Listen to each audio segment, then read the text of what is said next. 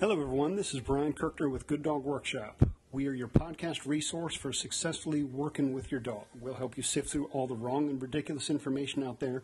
We'll help you understand dogs and how to effectively work with your dog's nature, not against it. In short, we'll teach you how to speak dog. Thank you everyone for joining me today. Uh, today's topic is choosing the right trainer. Now, of course, I hope it will be me that uh, that you choose to work with, or, or one of my staff here at Good Dog Workshop.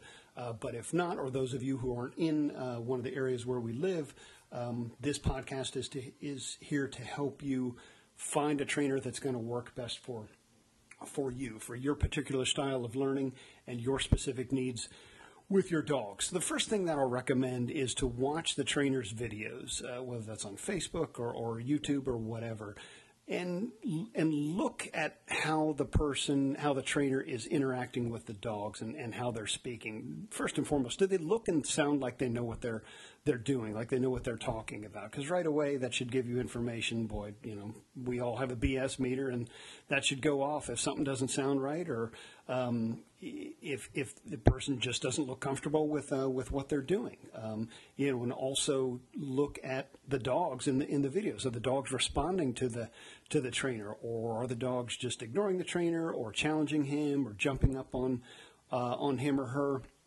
It's important to pay attention to that because you're hiring someone to help you, and if they can't get results with uh, with a dog with you know simple behaviors such as uh, not jumping on them or, or um, uh, you know leash work, whatever it may be, if they can't do that in the videos that they're voluntarily posting up to show their skills, how are they going to work with you and your dog who may have some more challenging skills or a dog that maybe a trainer hasn't spent time with? Because a lot of the videos that people put up are dogs that they've worked with at, that they that they know. So really pay attention to those those videos. And also I like like watching people because it's a great way to, to hone your skills on reading body language and, and learning about the about the person and the dogs as well, just by seeing how they move around, how they interact.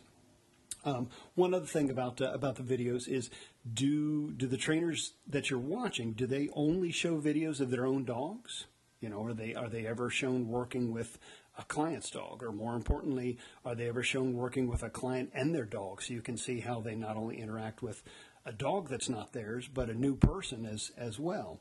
Um, and then the opposite question is also true: is do they not show any videos of their own dogs? Oddly enough, I've met a couple, not a not a ton, but I've met a couple of trainers over the years who do not show their own dogs. They don't take their own dogs to appointments like like we do. They don't um, bring their dogs out into out into public, and I don't know whether they, it's because their dogs are, are ill mannered and not well behaved, or whether um, they're trying to protect their dogs from something, or what it may be. But to me, that's an that's an odd thing. You know, if you're a, if you're a good house painter, you want to show off your house. If you're a good dog trainer, you want to show off your dog and your and your skills. And like us, we take our dogs uh, to to our appointments, to our training sessions, and use them as uh, as assistants and, and tools um, as needed during the during the training program. So that's to me that's a that's a big deal.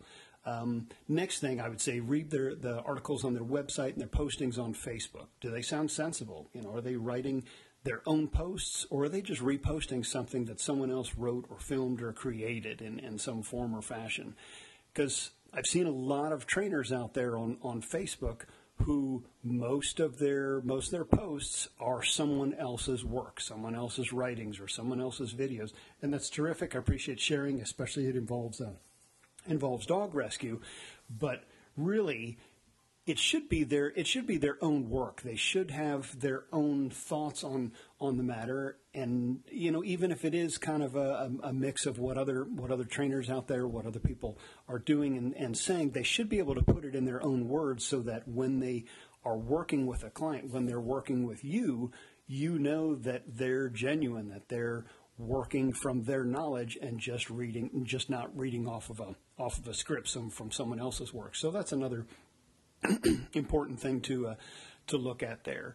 Um, and then also when you speak to them on the phone, because I get a lot of people uh, calling up to to ask a few questions. They say they just want to know some pricing or find out how we work, and then we get into a long conversation and hopefully uh, get them booked as a as a client. But do they sound? Does the trainer sound sensible and reasonable over the over the phone? You know, and this may, this may sound like a really obvious question, but are they polite?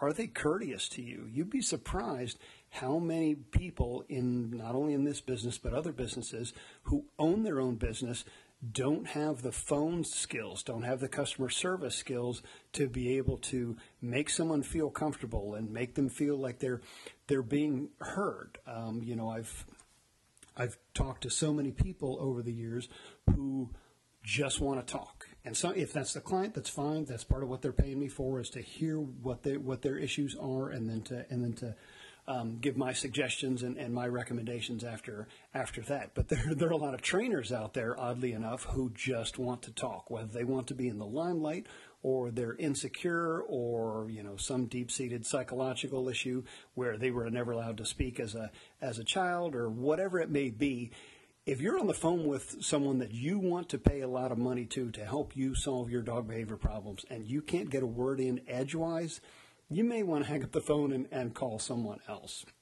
So keep uh, keep that in mind too. Also how do they sound? Do they do they sound kind of you know super gung ho and militaristic or over the top?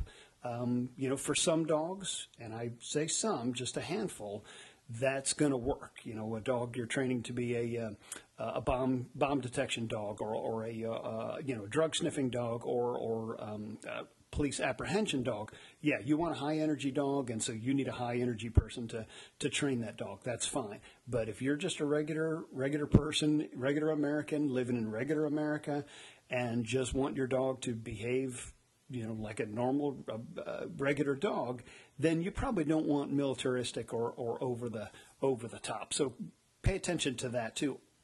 Now the reverse side is true also. Does the person does the trainer t- sound too passive or, or too soft? I just watched a video, uh, fairly fairly well known guy up in New England, um, and he you know does nice training and he doesn't talk too much to the dogs because talking is is about our language and not the dog's language. But he's really passive. He's got a soft voice, but he's really passive both in his in his body language and his videos. Uh, and I watched a number of his videos um, but also in how he communicates to the dogs, how he moves around. Um, and it, it, it, comes through through his body language and, and his voice as well. So, you know, keep an eye on that. Some people out there, of course, they just want a softer teacher for them, and I, I get that. That's totally fine. But just keep that in mind when when you're talking to someone on the phone and getting to know them because you're interviewing them just as they're interviewing you. And so it's always my feeling that we should feel like we're both meshing. Is, is I, um, I feel like I have a good rapport with, with my clients and they uh, will be able to listen to me for, for two hours straight and they will enjoy the training and they will learn a lot. And I want them to, um, you know, to feel the same way, to feel good about, uh, about the conversation we've had on the phone and look forward to the, to the training. Uh, one other thing here, and I think this is very important, um, it may be because I'm really good at it, um, but are are the people you're talking to is the trainer that you're calling on the phone is he able to di- he or she able to diagnose the source of your dog's be- behavior over the phone?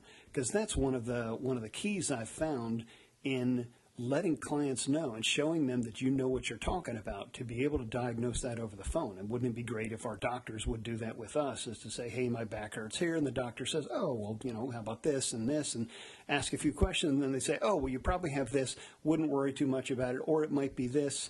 Or, you know, say, hey, you need to get to the hospital right away. Your, your, your liver's about to collapse or, or whatever it may be. But wouldn't it be great if you were talking to a trainer who could give you a diagnosis over the over the phone. And so that's one of the things that we try to we try to be very good at um, when we're in our initial conversation with uh, with clients as well. So something else to keep in mind. Uh, also, do they offer only one size fits all training for all people and all dogs? There are a lot of people out there. I think that's being phased out. It seems like more trainers are being are customizing their uh, their training these days and their teaching methods the way they the way they work. So I think that's not so prominent as it used to be. But there are plenty of people out there who think dog equals uh, you know a pouch on my hip with a whole bunch of treats in it and a clicker in my hand and, and a whole bunch of commands that I'm going to use to get the dog to do sit, stay, down, come, and um, and roll over or, or whatever it is. Um, and they work that way with every dog, and that's not going to work with every dog, and that's certainly not going to work that way with every person. So, you know, the the shorter way of, ver- of um, wording this question is: Do they customize their teaching for their clients and their clients' dogs? Next, do they talk about themselves a lot? Uh, like I said before, I've come across this in, in a number of times. Do the, does the person not only talk a lot, but are they talking about themselves a lot? Are they talking about the experiences that they've had? I listened to a couple of podcasts this morning, and the guy, uh, the guest speaker, who was apparently well known and, and very well instructed, uh, his first um, comments were about some socks that he ordered on Amazon and how excited he was to get the socks. And I thought, oh, that's kind of funny. That, that's interesting. Um, hadn't listened to this guy before.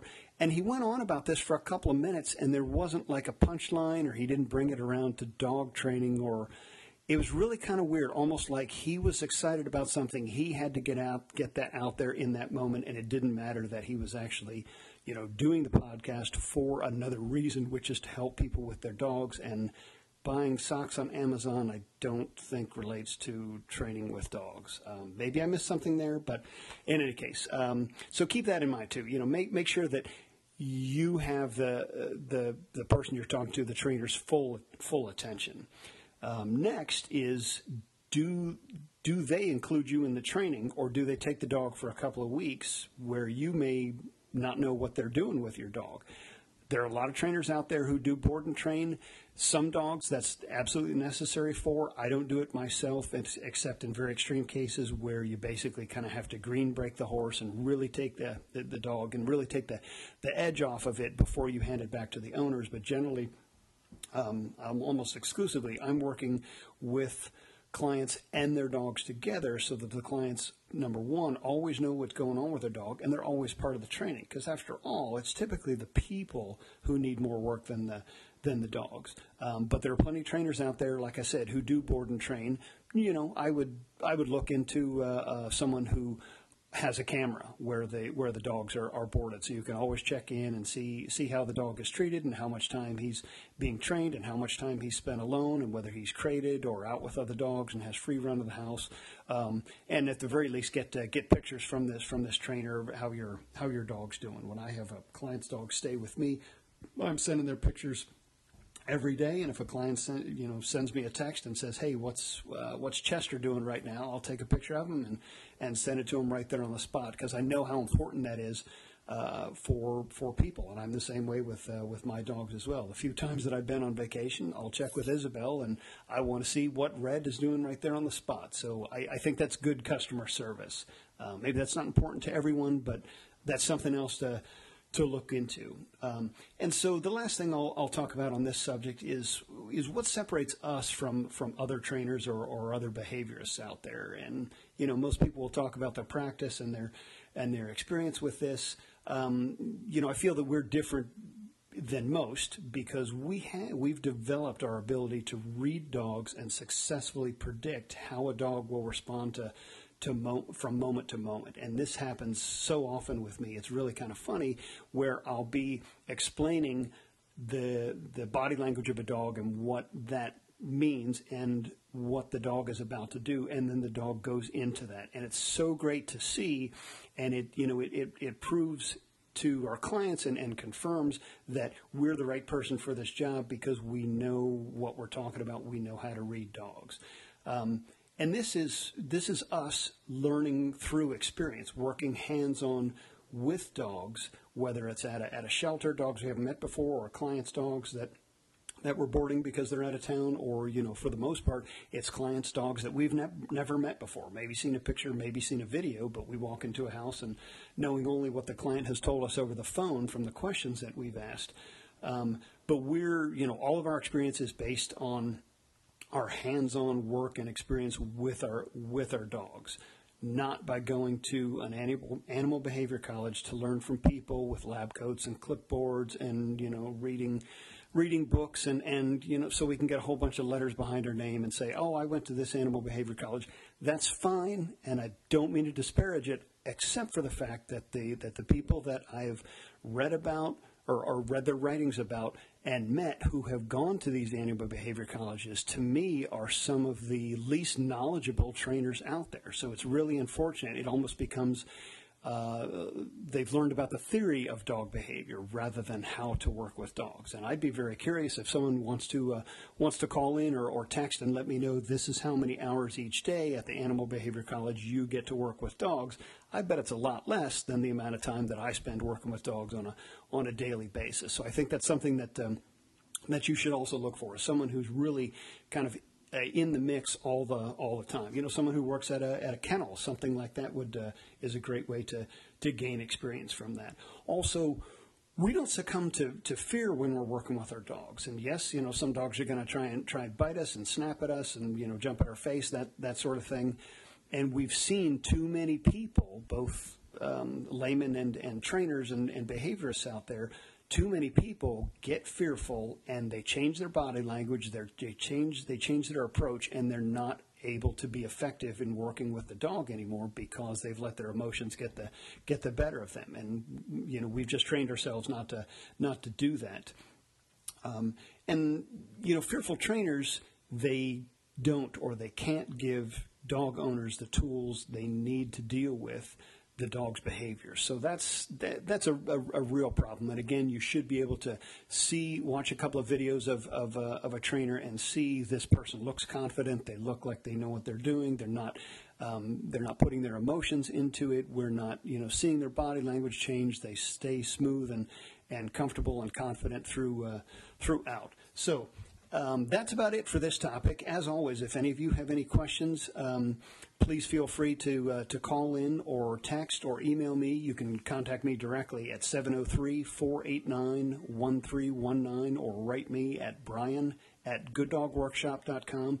Please subscribe to us on uh, on YouTube. Watch our videos. They're they're really terrific. Lots of fun filming them for us.